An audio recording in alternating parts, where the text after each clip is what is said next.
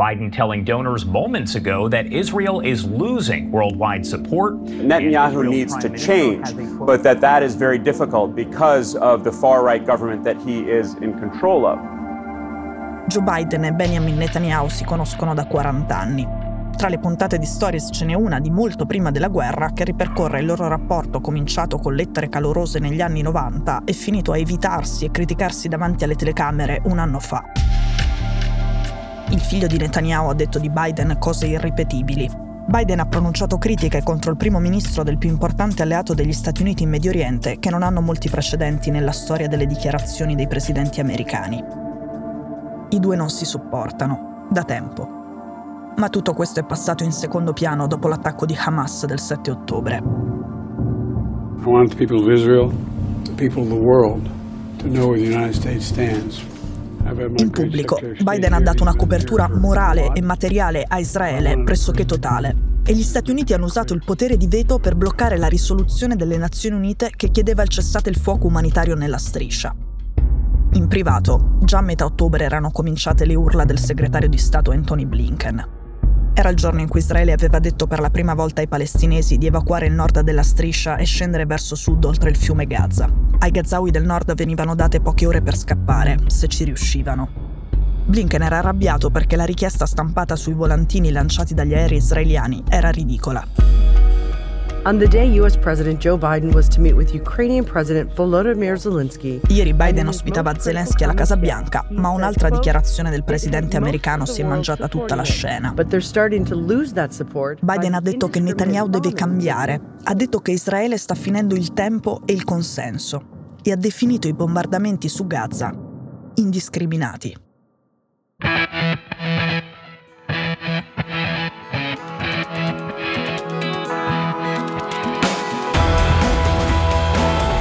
Sono Cecilia Sala e questo è Stories.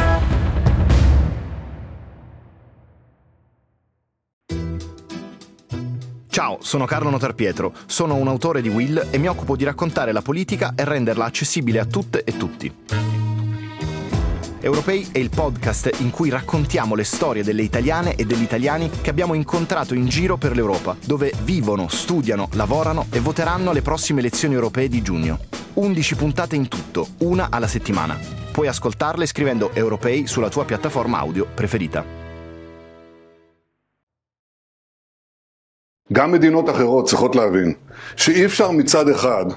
Netanyahu ha costruito la sua carriera politica sull'astuzia e l'astuzia era una caratteristica che gli riconoscevano anche i nemici, fino al 7 ottobre.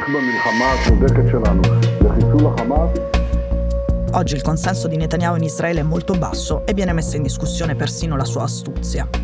Lui ha pensato di poter usare Hamas e ha perso. Ora pensa di poter usare Biden ed è un gioco pericoloso. Netanyahu aveva sollecitato la risposta del presidente americano di ieri con un discorso pubblico in cui sconfessava la linea degli Stati Uniti per il dopoguerra. L'editorialista politico di Arez, Alon Pincas, ha scritto L'amministrazione Biden scoprirà che Netanyahu si sta deliberatamente scontrando con loro e lo fa per poter poi incolpare il presidente americano per averlo trattenuto, per dire che è colpa di Biden se alla fine Israele non avrà sradicato Hamas e non sua. Netanyahu si muove già in preparazione del day after. A lui non interessa la popolarità nel mondo, ma gli interessa quello che succede in casa. Gli israeliani sono già contro di lui, ma sono in maggioranza a favore delle bombe su Gaza. Il prossimo fallimento per cui cercare un alibi in anticipo è il rischio di dover dire ai suoi che Hamas non è stato sradicato da quelle bombe.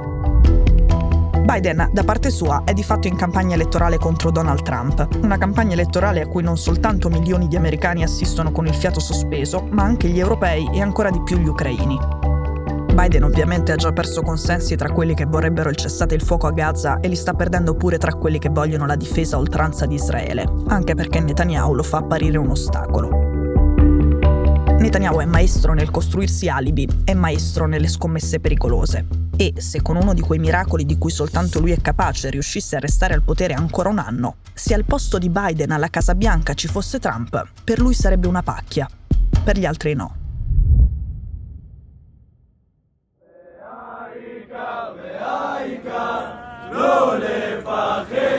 לא שומעים! Questi sono festeggiamenti israeliani a Gaza mentre si issa la bandiera in piazza. L'amministrazione Biden sta dicendo quattro cose in proposito al governo israeliano. 1. Dovreste cacciare i ministri dei partiti di estrema destra. 2. Non state facendo quello che va fatto in guerra per proteggere i civili. 3. Sono passati due mesi e non avete ancora un piano chiaro su quale sia l'obiettivo militare nel concreto. 4. Per noi la permanenza di Israele a Gaza dopo la guerra non è accettabile. Ieri Biden è tornato sulla posizione americana per il dopo, ma su questo i paletti più chiari li aveva messi la vice Kamala Harris da Dubai. No forcible displacement. Nessuna modifica al territorio e ai confini di Gaza, nessuno spostamento forzato dei palestinesi fuori da quello, nessuna rioccupazione israeliana, nessun assedio. E poi un piano di riforma difficilissimo dell'autorità palestinese che oggi è corrotta, incapace di garantire sicurezza e senza consenso. Un piano che permetterebbe però di tenere insieme Gaza e la Cisgiordania, perché separarle significherebbe fare il gioco di Netanyahu, quello di cui abbiamo parlato lunedì. Netanyahu ovviamente la pensa all'opposto e dice che finché ci sarà lui questo non succederà mai. Una parlamentare della sua maggioranza già promette colonie nella striscia e il ministro Shlomo Kari twitta Siamo grati a Biden, ma non ci sarà mai un altro Stato tra il fiume Giordano e il Mar Mediterraneo. Non ci sarà mai uno Stato palestinese.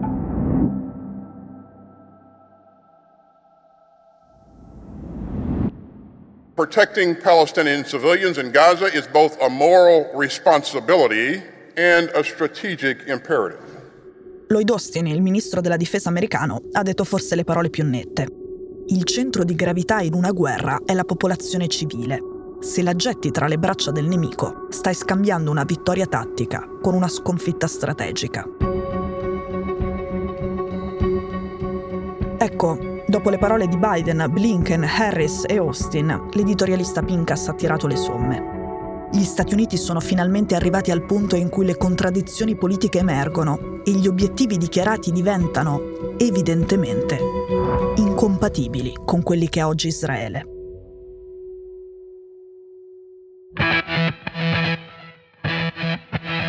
Stories è un podcast di Cora News prodotto da Cora Media. È scritto da Cecilia Sala. La cura editoriale è di Francesca Milano. In redazione Simone Pieranni.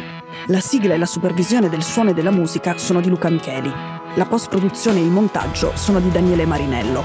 La producer è Monica De Benedictis. Le fonti dei contributi audio sono indicate nella sinossi.